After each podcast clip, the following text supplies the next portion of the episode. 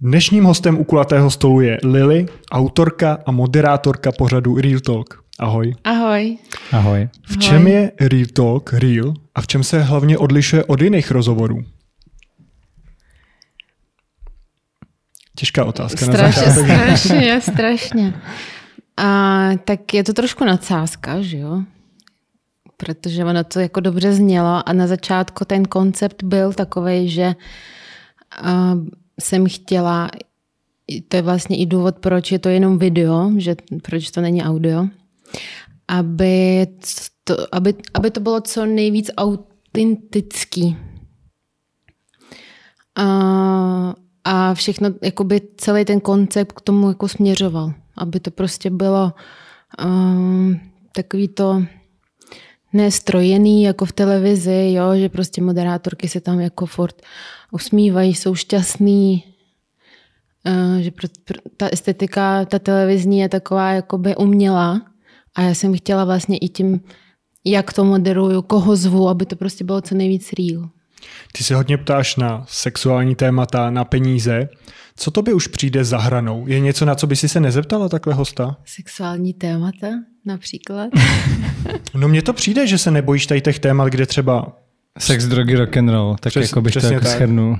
No to je takový heslo, ale na, moc na sex se neptám. Jako, že... Takže to ti přijde, jako že je třeba za hranou? Tak mě to nezajímá. Jako hmm. mě nezajímá, co, kdo s kým dělá v posteli, takže se na to neptám. Ale... Tak ty peníze? Co byla ta otázka? Peníze, eh, peníze mě vždycky vlastně zajímal ten sociální konstrukt, že se o nich nemluví, že jsou důležitý, ale že se o nich nemluví. Takže na začátku jsem si říkala, eh, že spousta lidí to považuje za bulvár, ale neumí to odůvodnit, proč je to bulvár. Přitom není. Peníze to je prostě jako normální jako součást našich životů a není na tom jako nic bulvárního. Takže tohle byl koncept. Od začátku ptát se na peníze, protože uh, žijeme v kapitalistické společnosti, základem je kapitál, tedy peníze, tak proč se o nich ne, ne, nebavit? Všechno děláme kvůli penězům.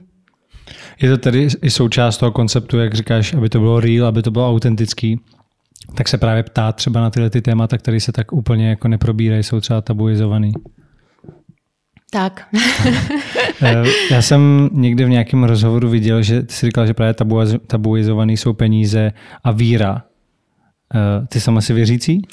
Nemyslela jsem úplně víru, ale něco takového jako uh, neúplně jako náboženství, ale ve uh-huh. smyslu to, co každý jakoby považuje za něco spirituálního a takové jako, jak se kdo stará o svou vnitřní integritu, tak se o tom moc nemluví. Jo, jestli to je Bůh, třeba moje kamarádka je věřící, ale jako nik, nikomu to neříká, protože mm, si prostě připadá jako za exota, když prostě to někomu mm-hmm. řekne. Takže eh, to, to mi přijde tak jako, že na stejno. A jak to máš ty? Ty jsi věřící? Ne, vůbec. vůbec. Ateista? Uh, ne, neřekla bych, že ateista, hmm. ale uh, věřím v Boha, ale nejsem um, nábožensky jako věřící religiózní hmm. v tomhle smyslu.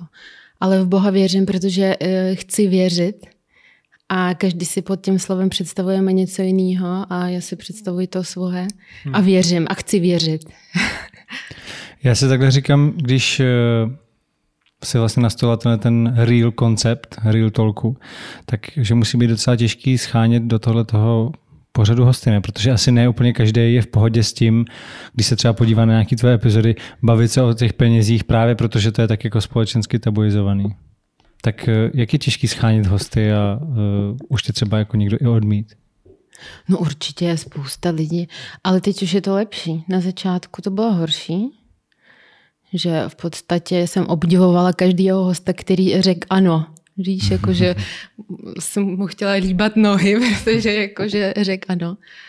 A byla jsem strašně jako ráda, když prostě host řekl, jo, super, jdu do toho. Ale dneska už je to lepší. Už um, už to lidi jakoby pochopili, proč se na to ptám, že se neptám, protože mě zajím, jako zajímá, kolik ten dotyčný vydělává, ale chci jakoby bořit nějaký ty společenské konstrukty, které vlastně nefungují a lidi vůbec nepřemýšlí o tom, eh, že vlastně jim někdo řekl, že to je neslušný a oni mm-hmm. v životě nepoužili mozek, aniž by přemýšleli o tom, proč je to neslušný, jo? proč se o tom nemluví, tak jenom a spousta lidí už to chápe a, a říká, no jo, ty se vlastně ptáš na ty prachy, tak já ti to řeknu. tak, takže jim to neříkáš dopředu, jaký je koncept nebo na co se budeš ptát? Čekáš, že oni už to znají a počítají s tím, když do toho dą? No tak eh, já, když eh, jste mě pozvali, tak taky jsem zjistila, do čeho jako jdu nebo nejdu. Takže myslím si, že to je profesionální. No, ale to je podle mě třeba i tím, že ty jsi jako moderátorka a já to taky dělám, když někam jdu na rozhovor, tak si jako zjistím, poslechnu si nějaký epizody, ale co já mám vlastní zkušenost, tak spousta lidí to nedělá, že se přišli fakt hosti, kteří vlastně nevěděli, o čem to bude. Jo, tak i ke mně taky přišli.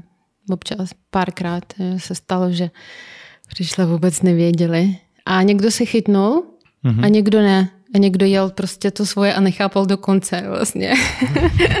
kde, to, kde to jsem? Jaký byl třeba takhle, nechci říct nepovedený, ale rozhovor, který nebyl úplně real talk? jako s jakým hostem? Hmm. To Jestli as... takový vůbec byl, no. Určitě, ale nechtěla bych říkat jména, mm-hmm. protože mi to přijde jako vůči těm hostům, kterým jsem vděčná, že přišli, tak abych je nějak nezhazovala. Tak já klidně můžu nadhodit nějaký, co mi přišli, že nebyly úplně real talk, protože já nejsem zkus, autor tvýho pořadu. Zkus nadhodit. Tak třeba rozhovor s Emou Smetanou. Tam se hodně řešilo to tykání, vykání. Jak ty si to vnímala z pohledu moderátorky? Uh, já jsem vůbec nebyla jako oproti tomu vykat. Tam spíš šlo o to, že my jsme s Emou tykali normálně, jako když mm-hmm. jsme to domluvali. A já jsem, já jsem neměla problém s tím, že ona chce vykat, ale já jsem nemohla přepnout, víš, jakože eh, prostě hodinu předtím celou dobu tykáš a pak se sedneš do toho křesla a musíš, musíš vykat. Takže, ale jako je to její přání a já jsem ho respektovala, nebo snažila jsem se. Mně to právě přišlo zvláštní, protože ten rozhovor s, u tebe mi většinou přijde takový otevřený, uvolněný. A pak jsem s ní viděl rozhovor někde jinde, myslím si, že to byl refresher a tam si zase tykala. Tak uh, tam by mě zajímalo, proč vlastně u tebe zvolila to vykání, nevíš ten důvod?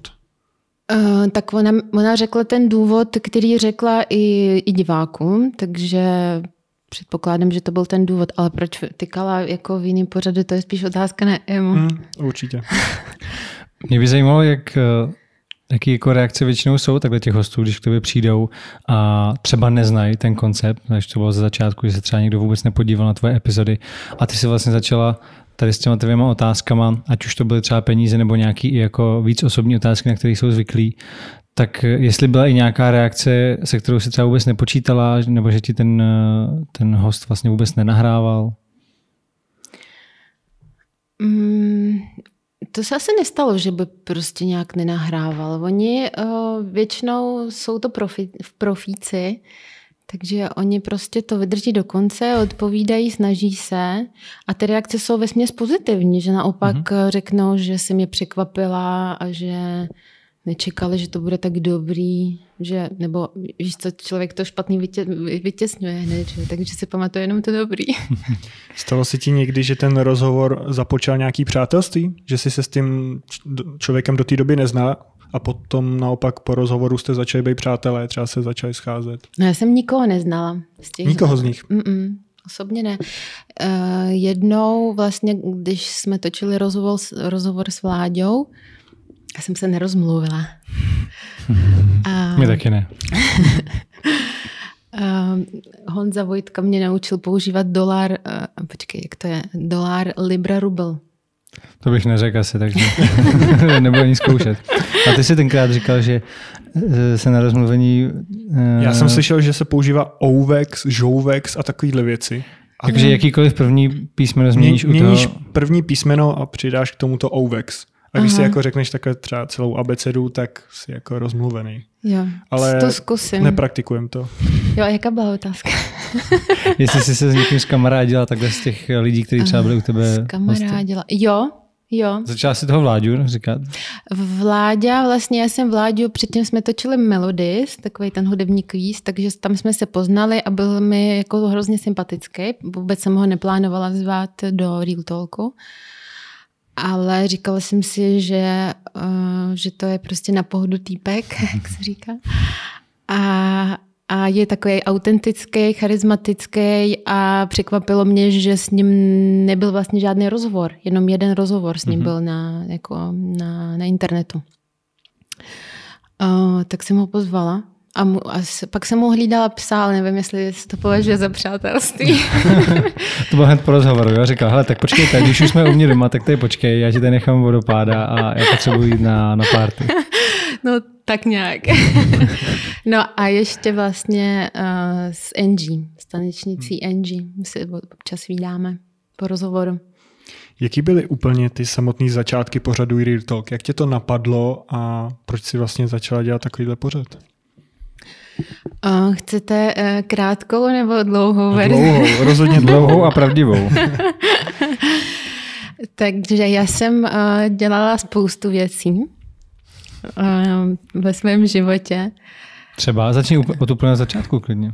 Od no to by se toho moc neví, tak aspoň ně, něco nám řekni. Jste nějaké historky, co? no to chceme.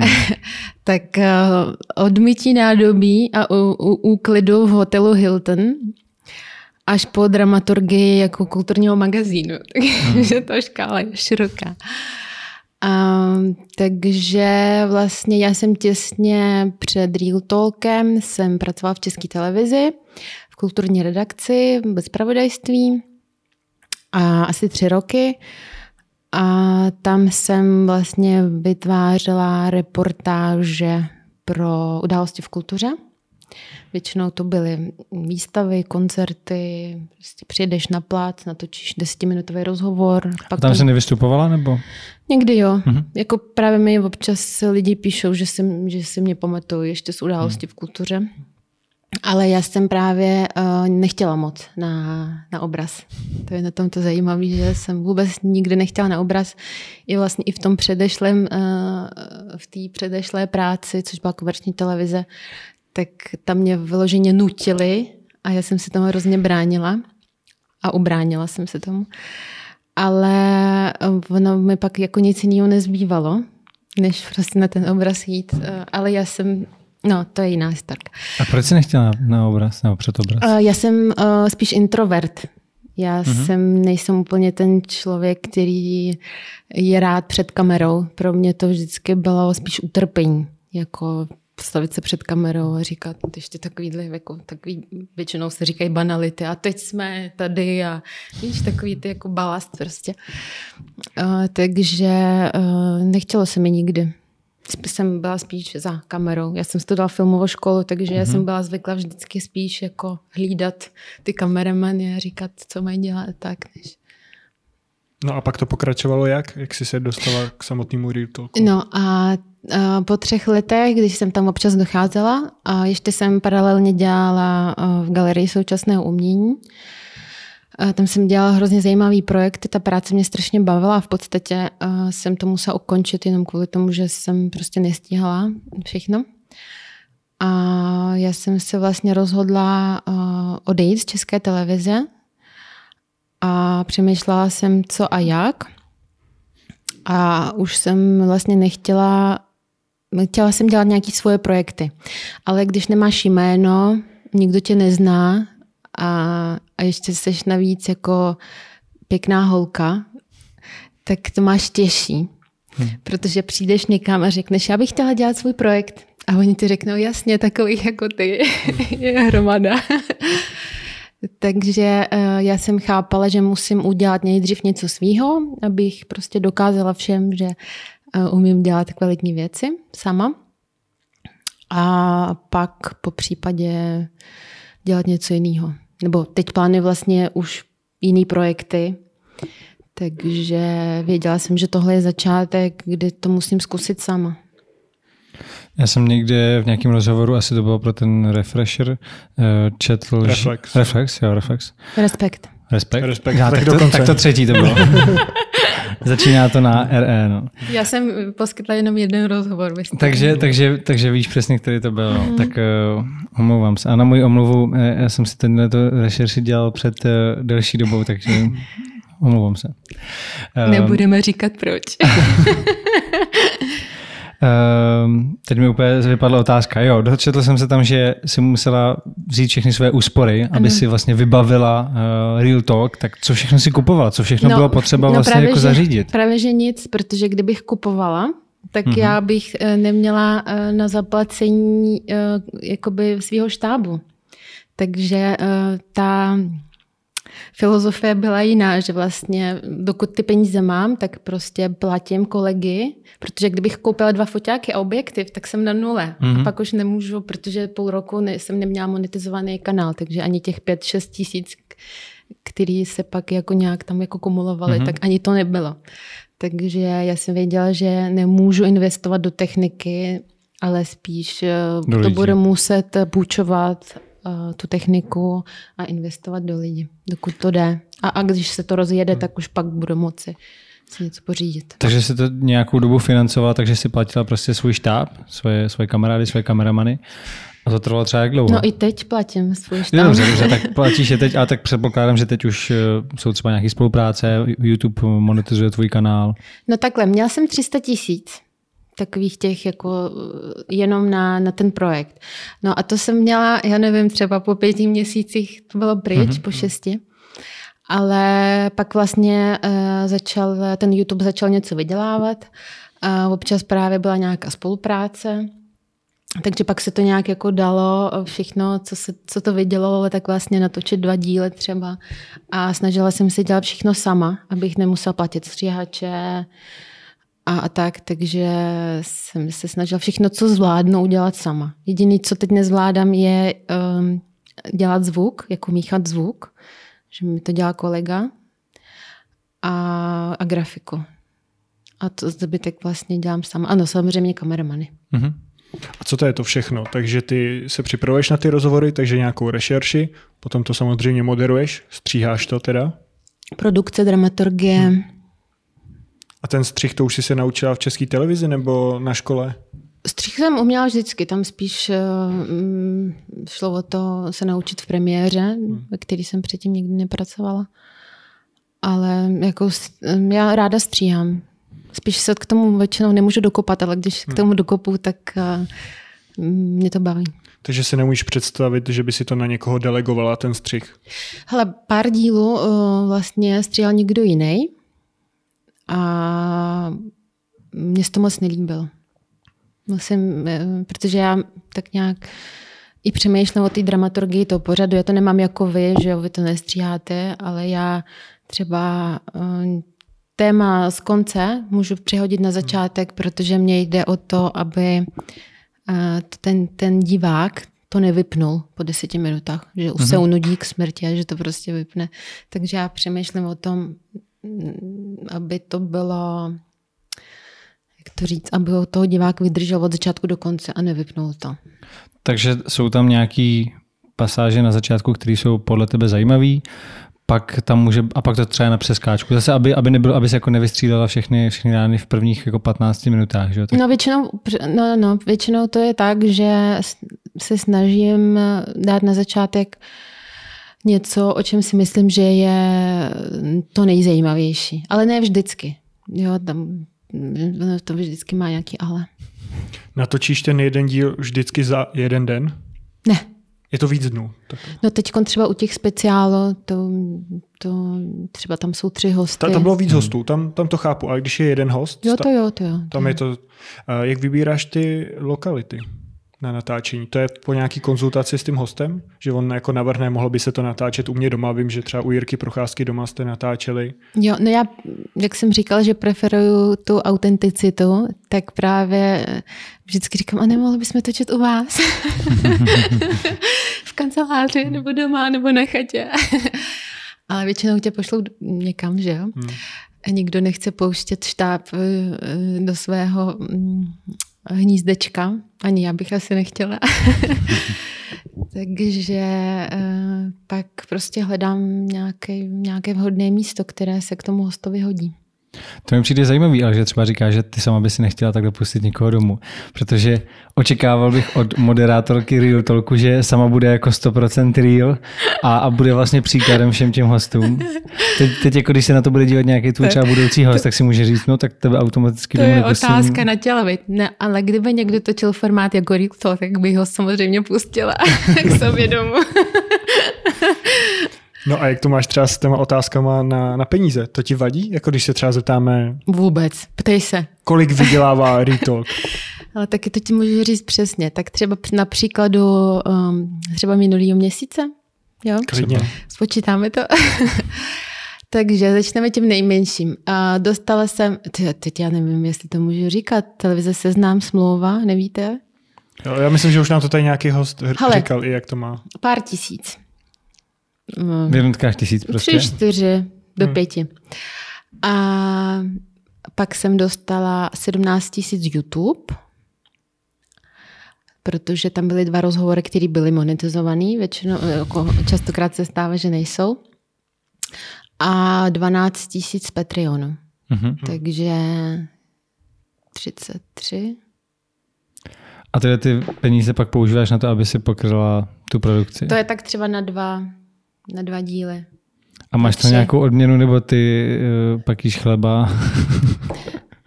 um, odměnu nemám. Momentálně ne, ale naštěstí mám jako pasivní příjem, mm-hmm. že pronajímám svůj byt, ve kterém nebydlím. Takže na chleba si vždycky jako něco najde. A ty děláš ještě druhý pořad, Melodis? Tam mm-hmm. je mhm. jaká tvoje úloha? Hele, ten Melodis, to vzniklo eh, tak spontánně trošku, protože eh, když si počuješ techniku na den, tak vlastně platíš eh, pálku, a, ale třeba používáš ji jenom 3-4 hodiny. Takže my jsme si jako s klukama řekli, eh, pojďme dělat nějakou jako prdel ještě navíc. Jakože, ale on ten melodie, on se to nezdá, ale tam je strašně moc postprodukce. Člověk na tom stráví strašně moc času. A vůbec to nic nevynáší jako z YouTube. Tam třeba maximálně 2000 ti pošle YouTube za, hmm. za ty díly, co jsou na Melodis. Takže vůbec se to nevyplatí a teď vlastně už to ani moc nedělám. Já zrovna jsem ten koncept chtěl strašně pochválit, protože mi se to líbilo. Já jsem to teda popravdě neznal, ale v rámci přípravy jsem na to narazil. A přišlo mi to super a chtěl jsem se i zeptat, jestli to je jako koncept z tvý hlavy, nebo jestli přišla někdy inspirace třeba ze zahraničí, že jsi to někde viděla. Jo, je to trošku krádež. Uh, nebo co, co dneska Tak já bych krádež. to nenazýval krádež, ale inspirace. No. ne, pojďme to nazývat svými jmény. Uh, je to, existuje několik podobných konceptů. A mě to přišlo super. Světě. Je to tak, že teda uh, interpreti, který si tam zveš na takový jako kvíz, uh, jim pouštíš uh, nějaký písničky, oni hádají, co je to za interpreta. Mm-hmm. A mně se to jako strašně líbilo. A vlastně i když, i když třeba jsem ty inter, interprety jako neposlouchám, tak uh, jsem se to fakt pustil a koukal jsem se na to, protože mě zajímalo, co ten člověk prostě říká. A teď mm-hmm. oni si z toho jako dělají legrácky, že některý, tak, tak je to jako vtipný. No. Jo, mě to taky baví. A já jsem si myslela, že na to koukají právě jenom mladí, ale pak jsem eh, zjistila, že na to koukají jako stejně starý lidi, jako jsem já, což mě potěšila. Protože já mysl, mě to je, myslím, že to... řekneš teďka starý, jak Patrik řekl, že na to kouká. je vidět, že na to koukají lidi i bez vlasů. I, i starý. je to, je to mm, vlastně ti interpreti, kteří tam přicházejí, tak oni jsou vlastně jak eh, takový jako to říct, autentický a je tam taková ta trošku, jsou tam emoce, takže myslím si, že diváky to baví právě díky těm emocím, že oni říkají, ježiš, já to nevím, ale já, si, já to vím, je to, je to takový jako živý. A oni Asi jsou to taky tím, že tam nejsou, že tam nejsou sami, že, že tam jsou většinou jako po dvojicích s kámošema, že je taková uvolněná atmosféra. No, no, no. Ještě kdyby tam měli jako pivko nebo něco, tak by to bylo úplně... No vínko tam je občas a tvrdý hmm. tam párkrát také proběh. To je vidět, že ty máš blízko k muzice. I na tvých hostech v Talku jsou tam často rapeři, hiphopeři. Jak ty jsi se k tomu dostala, nebo proč jsou pro tebe tyhle ty hosti tak zajímaví? Uh, tak je to současná kultura. Ten, já jsem chtěla od začátku dělat uh, fresh formát, myslím ten real talk, aby to bylo prostě aby to patřilo do, do roku, ve kterým to vzniká. Jo, že jsou lidi, třeba mám kamaráda, který eh, uh, poslouchá teď kapelu Tata Boys. Já jsem hmm. kapelu Tata Boys poslouchala v roce 2000. Chodila hmm. jsem na koncerty. Ale nevím, proč jsem to říkala. Jo, no a ten rap je vlastně uh, teď nejpopulárnější žánr. A je to jako, že to je teďka populární, nebo že to i sama posloucháš? Určitě. Posloucháš to? No jasně. Já, já poslouchám to... všechno. Jo, já I třeba rap, jako tohle po... neposlouchám a proto tady takovýhle, nebo ani Patrik to neposlouchá, proto tady nemáme tyhle ty hosty, protože jasně. je nám to prostě jako vzdálený téma, i když věřím, že, že to je prostě aktuální a má to velký čísla, což je zrovna u tebe vidět, že jo, u těchto hostů, ale ale vlastně protože mi to mě, mě to zajímá, mě to zajímá uh, vlastně ze všech pohledů. Protože to je něco, co formuje současnou kulturu, ten rap. Eh, zajímají, eh, zajímali mě samotní lidi, co to dělají, proč to dělají. Jo, když to člověk poslouchá, tak chce um, um, znát i ten pohled insiderský zevnitř, protože já jsem jako předpokládala, jak to tak asi je, ale eh, sama jsem spoustu věcí zjistila, který jsem nevěděla, neznala. Mě to jako fascinuje, ten žánr, no, Uh, ono se za deset let jakoby uh, budou nějaký teoretici říkat, jak se to projevilo na, uh, uh, na současném světě, nebo naopak, jak se současný svět projevil na tom žánru a je to jako zajímavý. Chci být jako v tom. Součástí Chci to toho. žít. Hmm.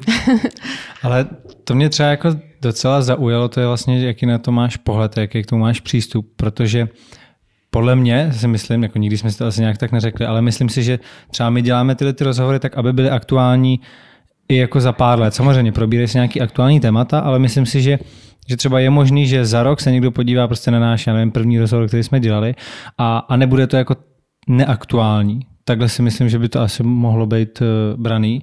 A naopak to vlastně říká, že třeba kdyby, co mi z toho plyne, kdyby za dva roky jel úplně jako jiný žánr, tak si budeš zvát třeba interprety z toho žánru. Takhle mi to z toho zní.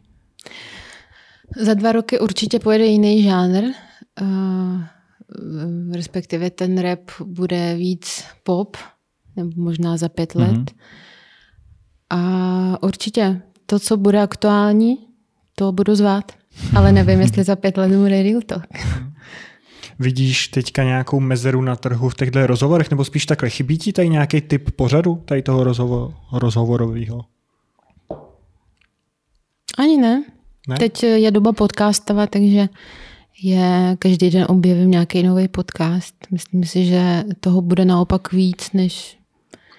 To je pořád takhle nějak ten typ těch podcastů, což mi přijde jako, že většinou bývá dost podobný, ale třeba mě tady normálně v televizi chybí klasická late night show, Mm-hmm. A v rozhovorech třeba, co by mohlo být na YouTube, tak to mi chybí a to je takový ten typ, kde si ten rozhovor, eh, ten moderátor dělá srandu z toho hosta a ten host jako na to přistoupí, že už do toho s tím jde a je to, a bylo to... Roast nějaký. Přesně, Roasting. přesně. Mm-hmm. A to mi tady přijde, že není. Na Slovensku to dělá snad nějaký YouTuber, kde jsem viděl jako nějaký díl a nebylo to jako špatný.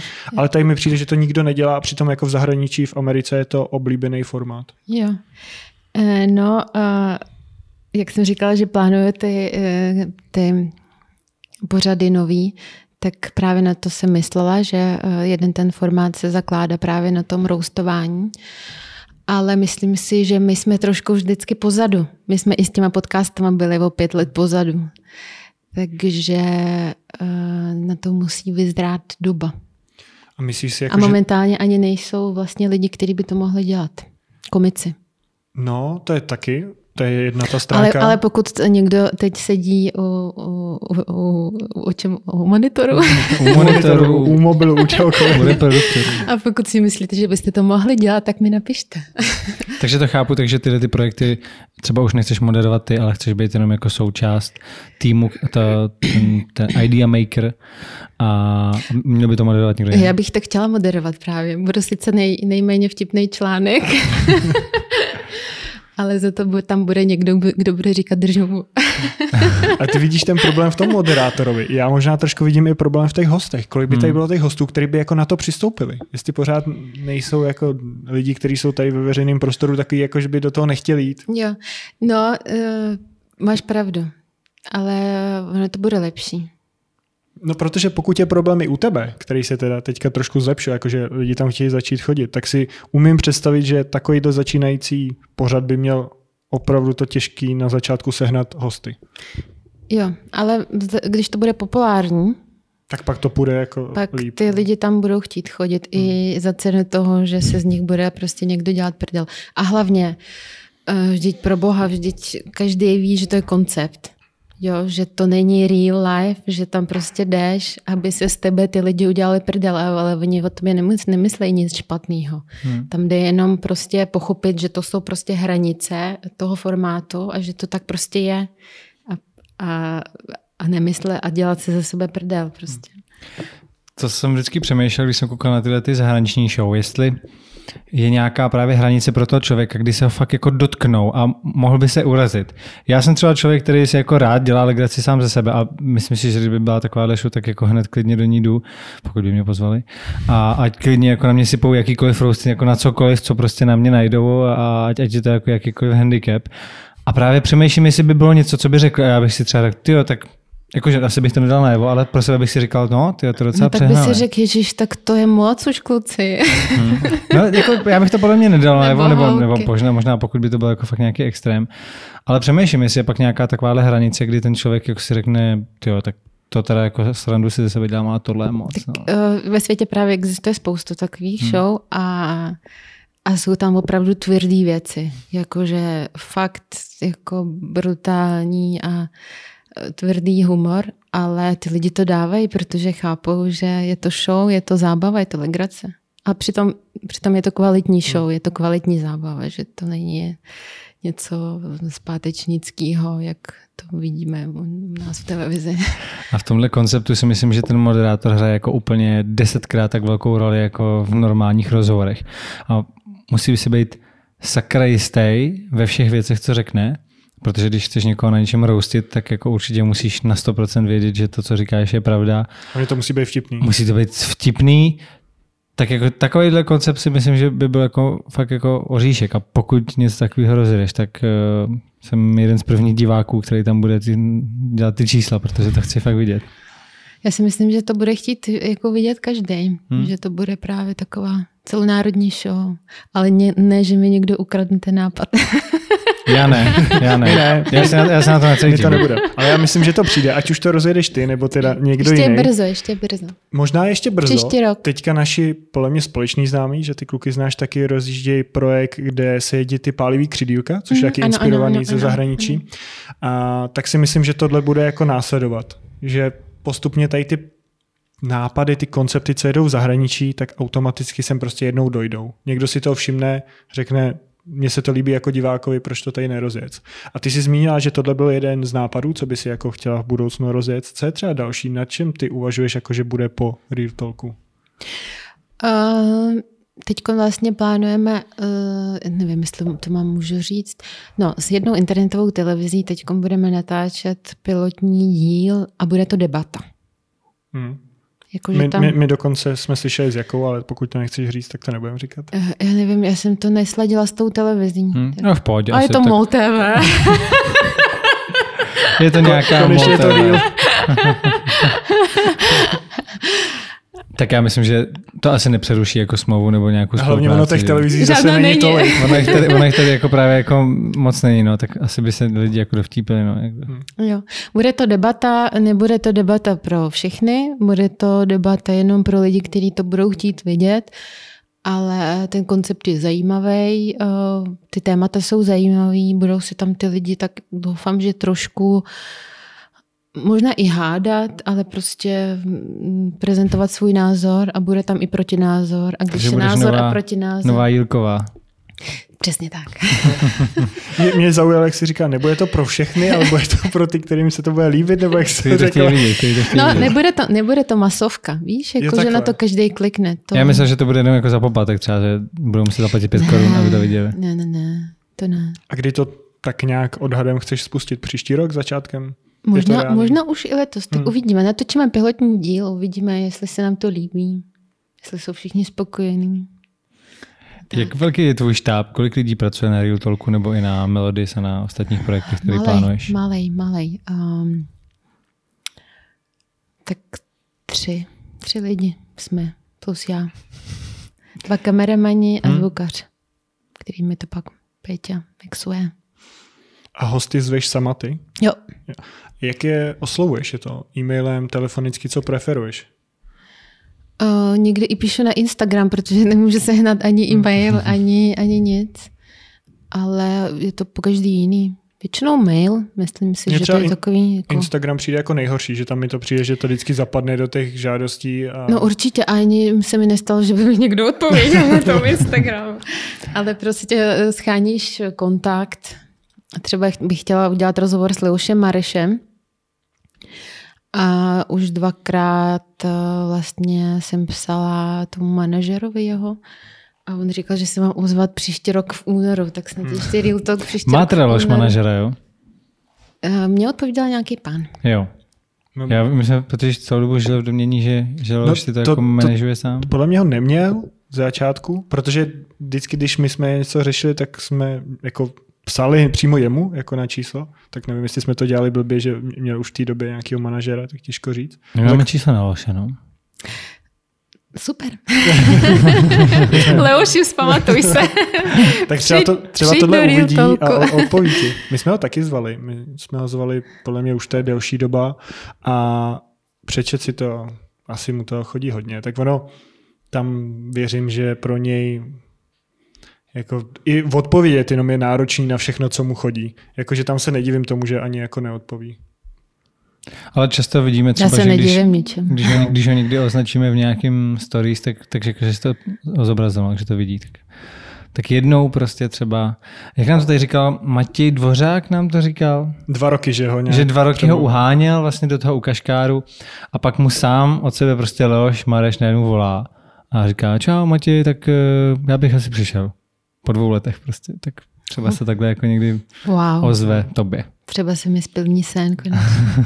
Ono většinou to bývá, že jo, když mají ty lidi nějaký projekt, tak už mi přijde, že to tady začíná být takový to, co je v Americe běžný, že ve chvíli, kdy máš nový film, Promovat. přesně, tak se ti už osloví a mohl bych přijít, jako většinou to nedělá přímo ten host, ale nějaký jeho manažer, jako teďka máme novou knížku, mohl by přijít jako tenhle ten host a takhle. Což si myslím, že pořád není u nás tolik využitý jako v zahraničí. Jakože třeba když vyjde nový film, tak mi přijde, že to má strašně malou propagaci takhle v nějakých třeba internetových pořadech, který by tomu udělali jako docela slušnou návštěvnost, hmm. ale nám třeba teďka chodí už jako hodně mailů s nějakýma jako doporučeníma na hosty a přímo jako od jejich manažerů, jako nechcete tady toho hosta, ale přijde mi, že to je fakt jako málo u těchto třeba, jak zmiňu, třeba filmů. Jakože herci mi přijde, že tohleto, nebo herci spíš ty producenti jako moc neřeší. A mám pocit, že ani herci, jakože třeba ani nechtějí na rozhovor. Taky mám ten pocit, že... Já jsem třeba chtěla Krištofa Hádka na Mm. rozhovor, když tady mm, byl ten film od Petra Zelenky. Teď mi vypadnul název toho filmu. Od Petra Zelenky. On tam hrál hlavní roli a chtěla jsem ho na rozhovor. Mm, Já si pamatuju naposledy modeláře. Modelář, Jo. modelář. Mm, já jsem špatná na ty názvy. Tak uh, ten film se mi strašně líbil a oslovila jsem jeho agentku a on nechtěl. Mhm. Tak taky se nám párkrát stalo, no, že někdo prostě nechtěl, nebo, řek, ne, nebo neřekl přímo, že nechce, ale že prostě zrovna jako je vytížený, že nemůže. No. To se stává v 90%. Ale jako my máme podle mě docela uh, dobré zkušenosti, že když ten člověk odpoví, tak je to jako většinou, většinou kladný. A nebo napíše prostě, že třeba jako nemá čas, ale to je jako málo kdy. Spíš je to tak, že ten člověk jako je tak vytížený, že třeba neodpoví, no, nebo, nebo nechce nás od, odmítnout. Já, já vůbec neskoumám, hmm. víš, jako proč. Když mi to nenapíše proč, tak já to neskoumám. Jako víš co, domýšlet proč. Tak... Ne, tak to jako my taky Ne, nedomýšlíme, ne. ale, ale jako... spíš jestli, nechci říct, ty hosty uháníš, ale jako, že to zkoušíš několikrát. Nemyslím jako ve chvíli, kdy ti napíšou, že ne, ale že třeba pošleš mail bez odpovědi, tak pošleš další za měsíc, další, nebo takhle, nebo to máš jako, že pošlu jednou a buď si to přečet, nebo ne. No já moc neuháním. Popravdě, neuháním moc. Asi bych měla. Já myslím, Ale že jako to když potřeba. někoho chci, tak když jsem si jistá, že ho chci, protože mně se častokrát stává, že někoho pozvu, on mi neodpoví a já zjistím, že já jsem ho vlastně ani nechtěla na ten rozhovor. Takže jsem si říkala, tak to je super, že, že mi ani nebude psat. No ale kdyby odepsal, tak ho vezmeš, jo, na rozhovor. Jo, to asi jo. Co bys očekávala třeba od Leoše za odpověď na to, kdyby se zeptala, kolik vyděláváš? Myslíš, že by vůbec já si jako myslím, odpověděl Já si upřímně? myslím, že on to neví a kolik vydělává. Je to možný, že to nemá Že jako prostě taky. mu to tam skáče na účet a asi to nepočítá. Prostě vydělává asi hodně, tak asi by řekl, že Tak hodně. jako podle mě, se, podle mě se podívá na nějaký daňový přiznání, který mu pak jako udělá účetní ne, na konci roku. Asi jo. No vidíš, to já si ho zeptám, když ne, řekne, že nevím, tak já si ho zeptám, tak jaká tam byla částka v tom daňovém přiznání. Takhle, když jsme u Leoše, tak zmíníme jinýho moderátora, Kazma. Přišel ti ten rozhovor s ním jako real? tak myslím si, že tam Kazma sám říká, že není real. A tam to bylo i hodně v komentářích, já jsem to tam čet a jakože lidi říkali, já nevím, Kazma je cokoliv vtipný prostě, ale jestli něco, tak tenhle rozhovor nebyl prostě real, že se tam jako moc, Jo. tak on se asi většinou jako moc neotevře. Má, máš to ten pocit? Já nevím. Já nevím, jaký on je. Hm. Nevím, ale myslím si, že je fajn. To jo, ale jako v tom rozhovoru, jestli ti přišel, že se jako otevřel. To ne, to vůbec. To ne. to jsem říkala právě už jsem v tom respektu. Myslím si, že, o, že občas lidi se dostávají do fáze, kdy už ani nemůžou být real. Já myslím, že i v tomhle rozhovoru si zmínila, že je problém sehnat uh, ženský hosty, ženy prostě do rozhovoru. My to tak taky trošku máme, protože mi přijde, že by že to není tím, že bychom je míň oslovovali, ale že často buď neodpovědi, nebo napíšou jako, že nevím, nehodí se mi to, nebo tak. Je to u tebe to samý? Pořád? Trvá to? Jo, no, no vidíš to, já už ty ženské ani nezvu, protože mi nikdy nepřijde odpověď prostě. Hmm. Já nevím, čím to je. Možná jim právě tady ten formát mm, jakoby není příjemný. Těžko říct, ale u těch odborných rozhovorů, třeba jak jsem dělala ten speciál o jídle, tak tam vůbec nebyl problém. Všem prostě ty ženy, které jsem oslovila, tak do toho šly a mm, rády. Takže tam spíš u těch vlastně, jak to říct, známějších žen, celebrit, tak tam není zájem. Hm. Už má Talk nějakého stálého sponzora, Ne. ale nějaký nárazovky tam jsou, ne? Mhm. No, byli, měli jsme, můžu říkat značku? Jo, Můžeš. Mě, měli jsme skvělou spolupráci s Excellent, s pivem, mm-hmm. ale eh, prostě korona, no. Hm. Tato utla, jo, tu spolupráci. Ta to utla, bohužel. Mín se prodává pivo. Já nevím, ale asi se prostě uřízly budžety Hmm. a Jak řekl, zrovna řekl, jako, že excellent, že jo, se dá koupit i v lahvi, tak doma lidi popíjejí u televize víc. No, já si myslím, že jo, ale já nevím, jak já ty firmní strategie, to je, tak, to je tak vzdálený ode mě. Takže. Máš takhle nějaký morální zásady, co by si nepropagovala? Alkohol teda je pro tebe v pohodě? Ale člověče, uh, asi ne. Nemám. takže protože já si myslím, Tabák, eh, herní automaty. Heroin, řekneš. tak heroinu taky můžeš říct, jestli je za to je v pohodě. uh, já si myslím, tak uh, nebyla jsem si jistá tvrdým. Tam byla nějaká nabídka, a, ale pak jsem si říkala, to je pokrytecký, tady pokr- propaguješ jako pivo mm-hmm. a my jsme národ pivařů a je to naprosto v pořádku a proč by se nemohla pro- propagovat jako uh, tvrdý, že alkohol jako alkohol. Takže pak mi eh, nabízeli takový to eh, THC, se tomu říká, taková ta marihuana, uh, CBD možná? CBD, nebo něco. Jo. nevím. Já se v tom nevyznám. Taková ta marihuana. Jak se teď hodně jako eh, tady Je ta... takový ten jako CBD olej a ono to asi, No, no, ono je to legální. je to legální, jak se... No, legální? Asi jo. Asi Jo, je to asi jo, legální. jinak bys se asi na to nedělal reklamu, jako že by ti to ani nenabízeli. No ale nemůžeš asi dělat reklamu v televizi, takže uh, je logický, že to propagují prostě na Instagramu hmm. a přes na, na YouTube. A do toho jsem moc nechtěla, co teda musím říct, protože já se v tom nevyznám. Já popravdě taky nevím ani, co to jako reálně je. Vím, že se to občas jako objeví někde tady v nějaký vitríně na Praze jedna eh, tady u Větnamců a Jo, já jsem slyšela všelijaký názory na to, ale eh, já si myslím, že když eh, takhle, když je jasný, že to je reklama, tak to může být reklama na cokoliv. Když to oddělíš a nehraješ si na to, že to je autentický a přirozený, ale řekneš, tohle, přátelé, je reklama a já teď vám prostě budu tlačit nějaký dvě minuty nějaký produkt, mně to přijde fér, protože ten divák to ví, že to je reklama.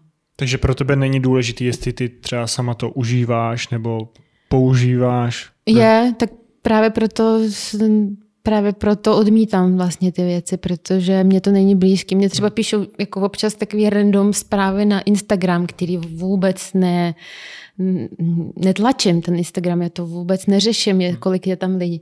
A občas mi tam přijde nějaká taková jako random nabídka, udělej mi tady prostě za pět tisíc jako na něco reklam, tak já to ani, já popravdě ani neodpovídám, protože uh, mně to přijde na hlavu prostě se fotit jako se šamponkem, který vlastně ani mě nezajímá. Víš, jako když bych měla jako vztah k té značce, nakupovala bych ji a ta značka by věděla, že, jako, že je mi sympatická, tak prostě, aby tam, že tam něco vznikne. Ale dělat random věci, ne. No tak počkej, tak si to projdem. Tvrdý alkohol piješ? Uh, ne. Ale reklamu by si na něj dělala? Nevím, nevím. Předtím si říkala, že by si s tím neměl problém. V rámci toho, že si propagoval vlastně pivo. Pivo piješ? Pivo piju. Hmm. Piješ Excellent? I víno, i Excellent, všechno. Co tabák? Tabák? Asi ne. A ne, neužíváš tabákový výrobky? Občas moc ne. A to, to by si tam... Ně, někdy si dám jednu cigárko, mě, mě když právě, jsem hodně popila. Mě právě zajímá, jestli jako, že by si něco nepropagovala z toho důvodu, že ti to přijde jako špatný, ale sama to užíváš, nebo že to neužíváš? No právě, že uh, já s tím nemám problém, protože občas si prostě dám uh, jako uh, rum s kolou. Jo, že víš, mně to přijde jako hrát si na něco, kdybych jako Takhle, kdybych dělala content pro děti, tak je absolutně jasný, že bych nepropagovala tvrdý alkohol, mm-hmm. ani pivo. Ale já ne, jako neberu tak, že dělám content pro děti. Ale ty děti taky na to můžou jako koukat a určitě koukají. Tak na když tam, no jasně, když tam přijde nějaký vláďa, kdo kouká na vláďu, kdo, kdo poslouchá jako hip-hop a takhle. No a proto, proto právě tam nebyla reklama na pivo u vládě. Jo, takže to bylo takhle jako vyloženě no, vybraný, že tady no. to se nehodí a jo. A, a to hm. vybral Excellent nebo ty? Já? Jo. To, to vybírám já. Okay. Tak to pak dává smysl, no. Jo, to je dobrý, že vlastně jako mě, mě, mě, mě, tím mě vadí, že takový to pokrytectví, víš, jakože a teď nebudu dělat prostě reklamu na tvrdý alkohol, mm-hmm. přitom prostě eh, všichni pijem. Já... A, a nevnímám to, jako že to propaguju, protože to je jasně, jasně oddělená věc, že to je reklama. Víš, jako kdybych si jako fotila, nevím, s, s tvrdým alkoholem a nebylo jasné, jestli to je reklama, nebo prostě to je moje oblíbená značka. Ale přijde mi fér, když je to prostě označený, že to je reklama a teď prostě vám budu tlačit nějaký produkt. Hmm. Jo, jako pohodě. Já na to koukám trošku jinak. Já třeba, když to zase rozdělíme, tak tabák bych nepropagoval, protože prostě tabák neužívám vždycky, jako cigarety nemám rád, smrdí mi to a takhle, tak neumím si představit, že bych měl jako dělat na to nějakou reklamu, tak tam je to jasný. A i když si tvrdý občas dám, přesně jak ty říkáš, rum s kolou, že jo, tak uh, bych to nepropagoval, protože to beru spíš něco jako takového nechci si tím chlubit, nebo to jako říkat, hele, tady je rum, ten je dobrý, prostě já nevím, radši bych propagoval něco, co mi přijde jako super. Ten rum mi přijde jako nějaký, jo, dobrý, ale takových věcí, co člověk jako, já nevím, nějak tak... Protože i přesto, že to je jako věc, která jo, já už úplně... jsem, já už jsem, no. promiň, já už jsem pochopila, na co se ptáš. Um, já bych, i kdybych dělala reklamu na rum, tak bych neříkala lži, že to miluju a že to piju každý mm-hmm. den. Takhle, víš, jako že by to byla... Bylo by to jako takový dnešním sponzorem Retailku je prostě, já nevím, nějaký rum. Tak, nebo prostě by tam běžel nějaký spot, ale hmm. neříkala bych jako lži, že nebo miluju. Jak to miluju, do sebe klopíš. No, miluju tady ten Neměli by prostě najdu prostě uh, rum místo, místo vody, jo. A ani když jsme dělali reklamu s Excellentem, tak jsem neříkala, že Excellent je moje nejoblíbenější pivo, i když mi chutná. Hmm. Takže... Hmm. No, eh, já to mám jako stejně, s tím, že vlastně my jsme se o tom častokrát bavili třeba na live streamu, že bychom asi jako ne, nepropagovali tady nějaký jako alkohol, kdyby nám přišla nějaká nabídka. A to z toho důvodu ne, že bych ho jako nepil, i když asi, asi piju jako míň, než je třeba jako tak jako zvykem nebo obvyklý. Ale... Ty, ty už nepiješ skoro vůbec. Já jako moc ne, a tak třeba teď jsme byli na svatbě, tak tam jsem si jako pár drinků dal, ale to je spíš takový to jako, že nechci každý partu. Já občas taky nepiju. Hmm. Já jsem třeba celý minulý rok jsem téměř nepila vůbec alkohol. To, je, to, je, to je jedině šlechtí, no. to je super.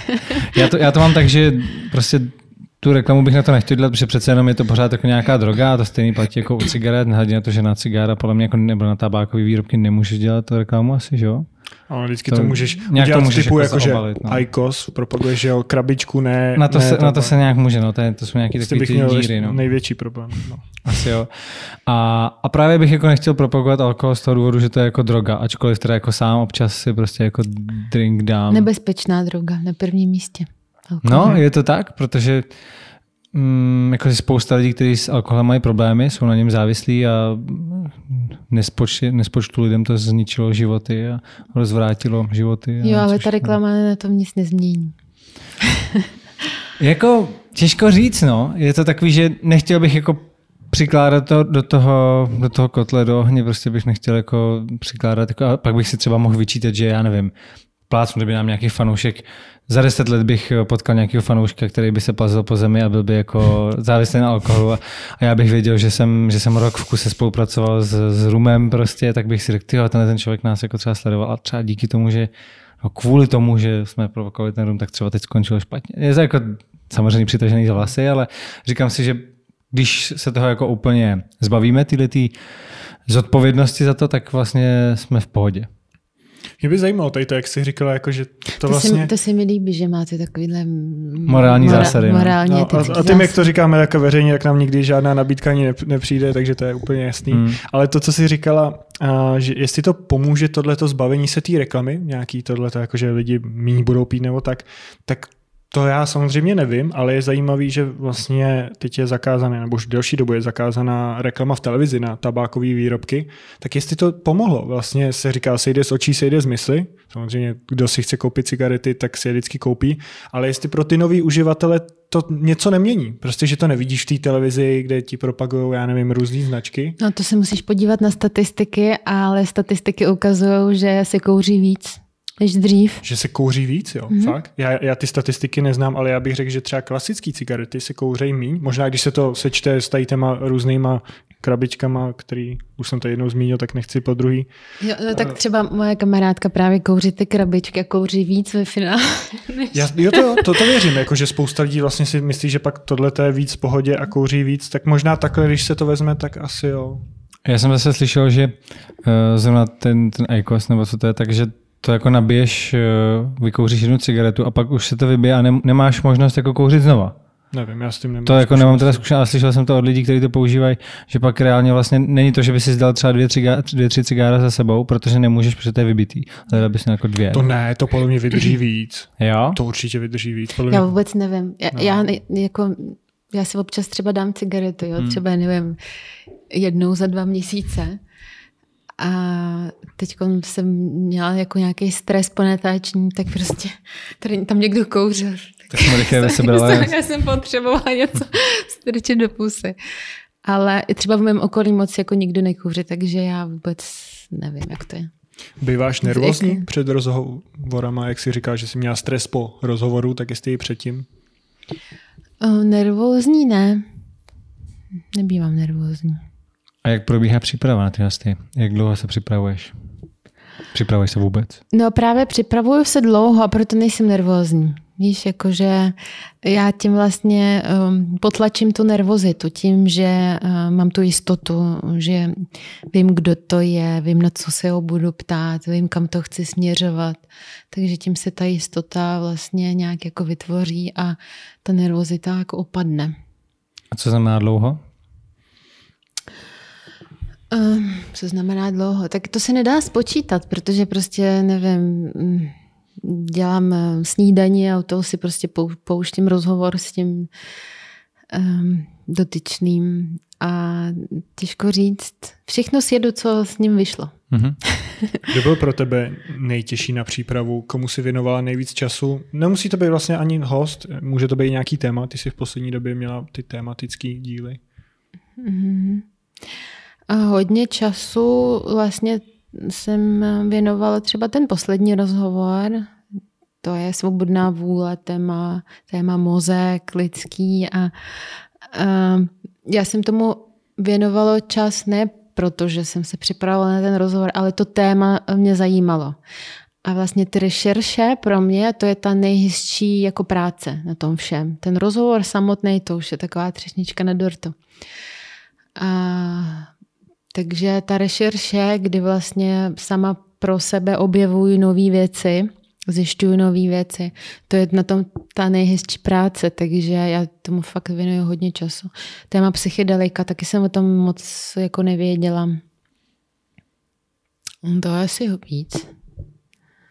Hm. To mě právě zajímá, jestli tyhle ty témata jsou pro tebe zajímavý, že o nich nic nevíš a začínáš de facto od nuly a dozvíš se prostě spoustu nových informací a pak máš ještě ty hosty, nebo to bývají témata, které už tě zajímají normálně, že prostě fakt o nich víš nějaký informace, ale jenom před tím rozhovorem fakt jdeš do hloubky. No, zaj, eh, zajímají mě a něco o tom vím, ale právě jdu do hloubky, když se připravuju. Že um, o tom víš maximálně to, že ti třeba host řekne, já jsem prostě zkoušel ayahuasku a bylo to a ty řekneš, mm, zajímavý. A další host řekne, já jsem kouřil žábu a změnilo mě to, nejlepší terapie. A ty řekneš, aha. Mm. no a pak o tom prostě něco začneš zjišťovat a zjistíš, že to je jako super téma a že to zajímá spoustu lidí ve finále, to téma. Hmm.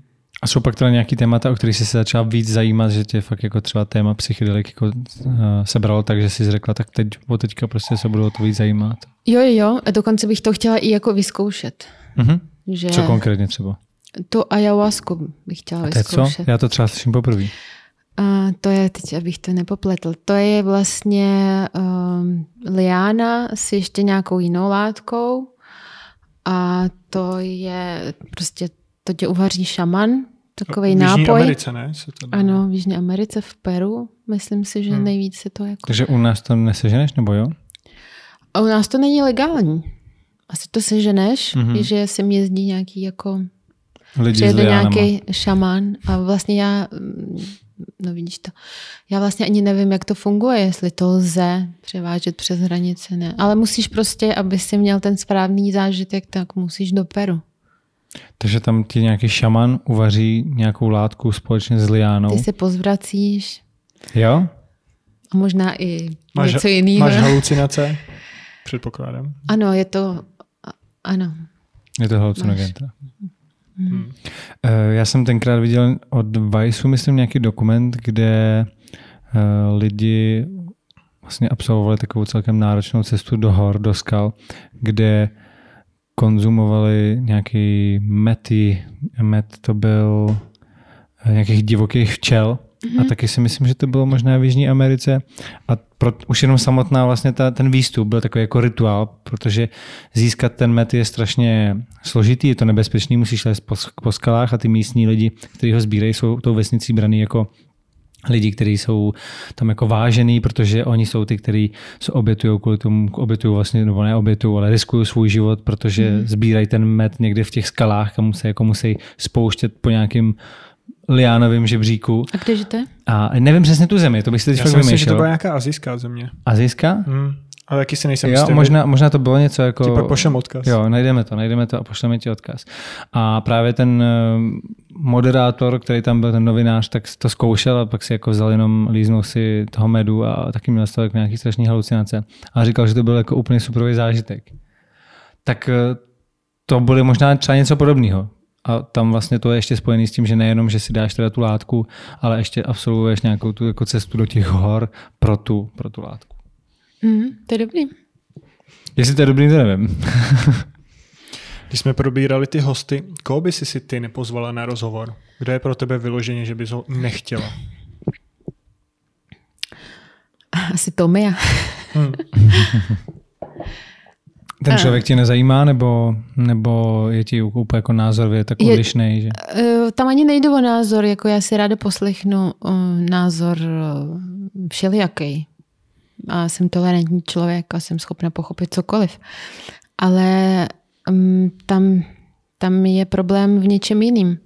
Tam je problém v tom, že to nebude, samozřejmě, že to nebude real hmm. a že z toho člověka nic nedostaneš. To jsou hmm. vlastně, a teď nemyslím jako tom já, ale myslím obecně třeba um, některé politiky, Uh, oni už právě jedou jenom tu retoriku, jak to říct, tu politickou retoriku, kde oni nesundají tu masku ani ne vteřinu. Takže to je zbytečný, naprosto zbytečný s nimi dělat rozhovor, protože se nedozvíš vůbec nic. Budou ti dokola říkat eh, ty věci, které opakují už milionkrát. Je, je zbytečný tomu věnovat vůbec čas. Mě by zajímalo, jestli existuje nějaký jako moderátor nebo člověk, který by dokázal z toho člověka i z takového, který má tu masku, dostat fakt jako něco, něco real. Že by ho zahnal Asi do existuje, ale já to uh, nejsem. Já. A ty jsi, ty jsi měla z politiku Dominika Ferryho? Ještě někoho? Ne. Bartoše. Bartoše. Ivana Bartoše. A jak ti přišly tyhle dva? To jsou podle tebe ty, co odhodí tu masku a řeknou i něco reálného, opravdového, nebo jaký jsi z nich měla pocit? No třeba u toho Ivana jsem měla pocit, uh, že je schopný. Je schopný se uvolnit a, a, a odpovídat jako pravdivě. A on i třeba u těch rejpavých otázek vlastně odpověděl, odpověděl eh, tak jako, že to neokecával, prostě řekl, jak to je. A ten i přistoupil na tykání? Myslím si, že jo. A Dominik Ferry, tam jste si vykali, že jo? Ano, ale Dominik Ferry, tam byl problém, že on nevěděl, kam jde. Hmm. Takže on kdyby věděl, kam jde a co to je za formát, že to je neformální rozhovor a tak věřím, že by to bylo jako super, ale vzhledem k tomu, že on prostě nevěděl, kam jde a byl možná překvapený, takže jenom kvůli tomu. Ale doufám, že s Dominikem ještě uděláme nějaký superový rozhovor hmm. v budoucnu. Mě, mě to právě překvapilo, když jsem se dočetl, že Dominik eh, vlastně jako odmít to, to tykání. Jsem si říkal, jako, že zrovna člověk, který by si měl tykat, by měl být zrovna jako Dominik Ferry, nebo u něj bych to očekával. Asi teda je to tím, jak jsi říkal, že nevěděl, co čekat. No, nevěděla, tak on je politik, že jo, takže on neví asi, co si může dovolit. Nebo on to ví, ale nechtěl si to dovolit v rámci mm-hmm. Real Talku. Naopak nějaký vysněný host, který ho máš, který by si třeba pozval do z týho dílu, kdyby se k tomu dostal. Kromě Leoše. Kromě Leoše. Vy máte nějaký vysněný host? Já mám jednoho takového, kterýho ani nebudu říkat, pak ti ho klidně řeknu jako mimo, aby, aby jsme to nezakřikli, ale jo, asi jo, asi jednou mám, se kterým bych se jako rád pobavil. Hmm, já člověče nevím, asi toho Leoše, Jardu, Jaromíra Jágra. Hmm. Jardu. tak toho spíš do 68. dílu. no, nevím. Daru Rollins bych chtěla. Hmm. A tam si myslím, že by to mohlo být. Zkoušela jsi Zkoušela několikrát. Tak ještě zkoušet dál. Ale rytmu se spíš. Tam by se to, ten jsem viděl, že teďka hodně dával rozhovory. Jo. No s rytmusem jsme měli dokonce už termín a nějak to nedopadlo. Hmm. To, se, to se stává. S tím taky máme zkušenosti, jako že už jsou domluvený termíny a pak to prostě nevyjde. A to mi jako mě přijde úplně v pohodě, když to ten host odmítne, tak jako to je, to je jenom jeho věc, ale spíš mě vždycky mrzí, když se třeba, já nevím, se to dlouho domlouvá a pak to jako nevyjde, že ten host chce a pak třeba jako už neodpoví, nebo tak komunikace prostě ustane jako z jeho strany a to, to mi pak jako mrzí, když v začátku je ten zájem a pak, pak to nějak nevyjde. No. To se ti asi taky děje. Jo, ale mě nemrzí nic. Všechno se nějak děje a Víš, okay. jako, že... Všechno má svůj nějaký... Rozhovor, který má vzniknout, tak vznikne. Hmm. Rozhovor, který nemá vzniknout, tak nevznikne. A když přestanu dělat ty real talky, tak ty lidi toho budou litovat, že, jo? že s nima nevznikl real talk. Přesně tak.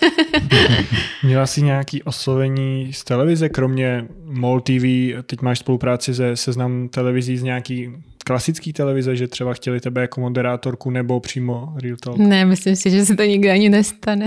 Myslíš si, že uh, jako ten pořad není do televize, nebo jako že tebe by tam přímo nechtěli? Jako já myslím, že já absolutně nejsem televizní moderátorka.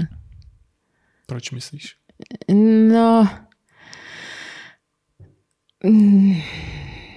No to už jsem jako zmínila, protože um, televizní, my jsme se o tom bavili se Saifou, protože on taky není v podstatě televizní moderátor. Aby si mohla být televizní moderátorka, tak tě musí, musí lidi milovat. Všichni. Víš, jakože...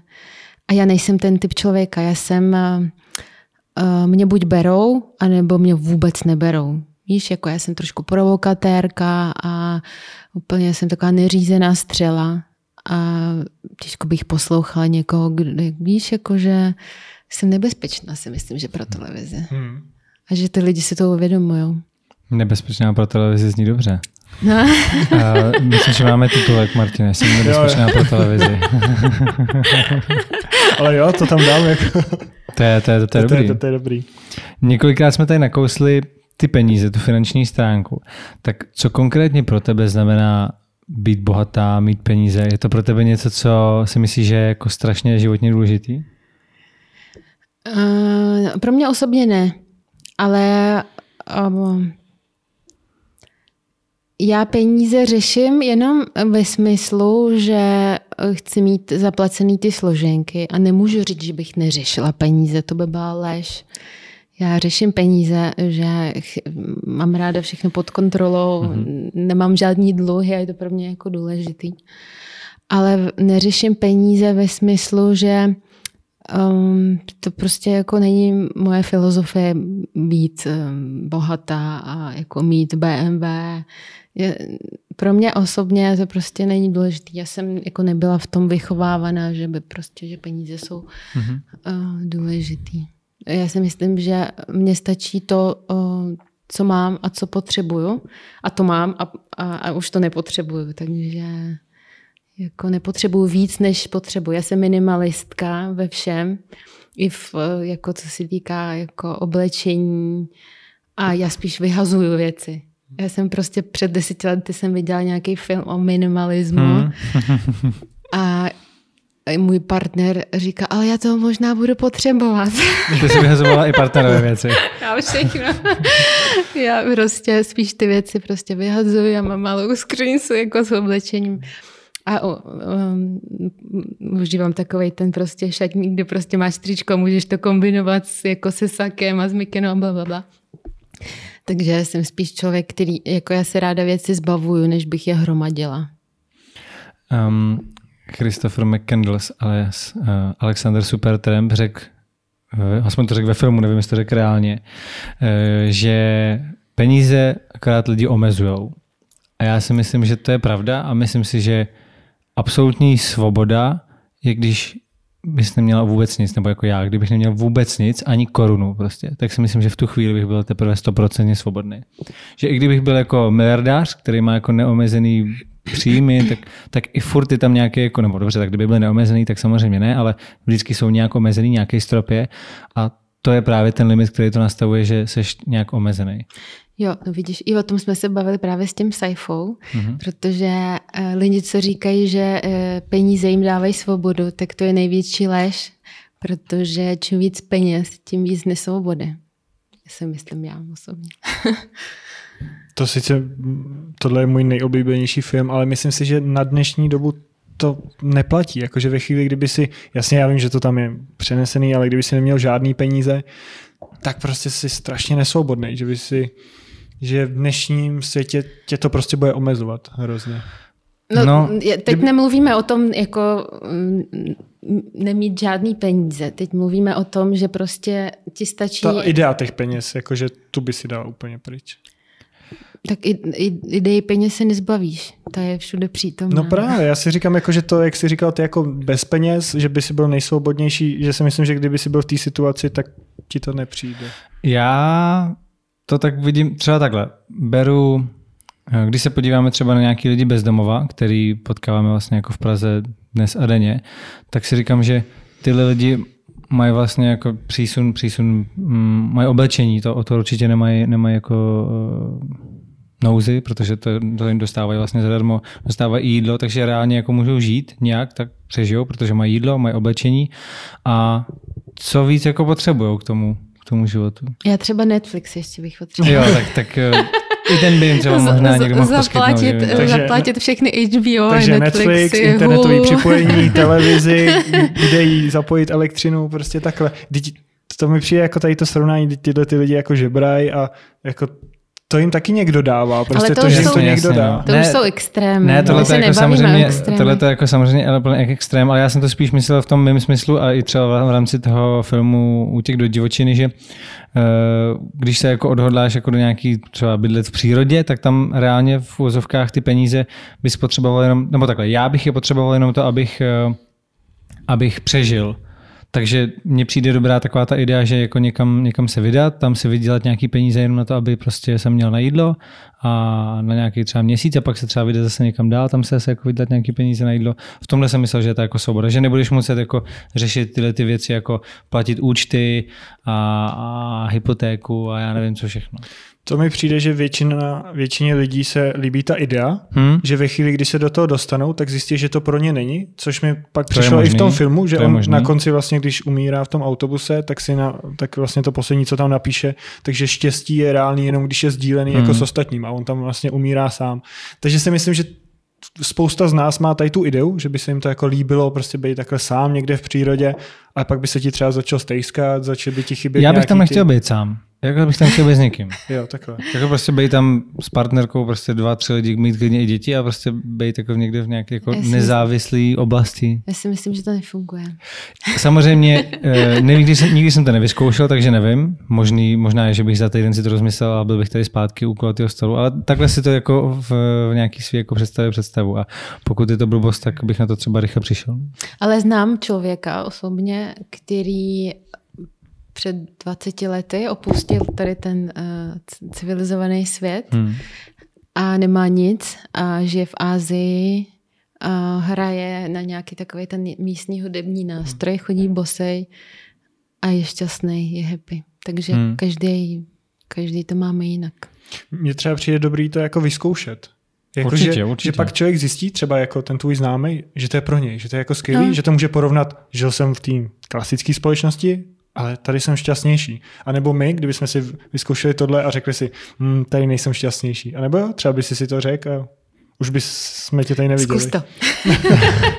Podle mě taky je strašný rozdíl v tom, když se člověk do této situace dostane jako omylem nebo nechtěně, Jo, tam tí, že prostě třeba přijde o, já nevím, nějaká exekuce a přijde o veškerý majetek, tak poskytne, poskytne, ocitne se na ulici, tak to je určitě strašný rozdíl, než když se člověk rozhodne, že teď všechno prodám a koupím si za to karavan a pojedu někam jinam. No. To je určitě jako velký rozdíl. To určitě. Což i vlastně eh, to nám říkali vždycky na škole, že je strašný rozdíl v tom, když eh, lidi hladoví s vidinou toho, že zítra nemají co jíst, protože prostě není ta potrava. A naopak zase třeba, když my se tady rozhodneme, že budeme držet nějakou hladovku, tak to naopak našemu tělu eh, prospěje. Protože my víme, že kdykoliv budeme chtít, tak si můžeme to jídlo koupit a nějaká detoxikace a hladovka je jako v přiměřený míře zdravá. Aspoň se to tak jako říká, mělo by to být lékařsky podložený. Tak já myslím, že tady tím tématem hlubokým můžeme skončit. Necháme si nějaký témata do bonusu na Patreon, který ty máš taky nově. Takže pokud byste chtěli nás podpořit na Patreonu, tak můžete, uvidíte tam i bonus. Pokud byste chtěli Lily podpořit na Patreonu, tak jak se jmenuje tvůj Patreon? Real Talk. Real Talk, je to jednoduchý, je to Real Talk. tak uh, máme tam třeba témata, mě zajímá, jaký ty sleduješ rozhovory kde je třeba pro tebe vzor mezi moderátory a taky máme několik otázek přímo z Patreonu na tebe od našich podporovatelů. Dobře. Tak jo, my ti moc krát děkujeme, že jsi k nám dorazila, bylo to skvělé. Já děkuji za pozvání, bylo vám, to fajn. A vám děkujeme, že jste nás sledovali a teď se můžete podívat na bonus. Ahoj. Ahoj.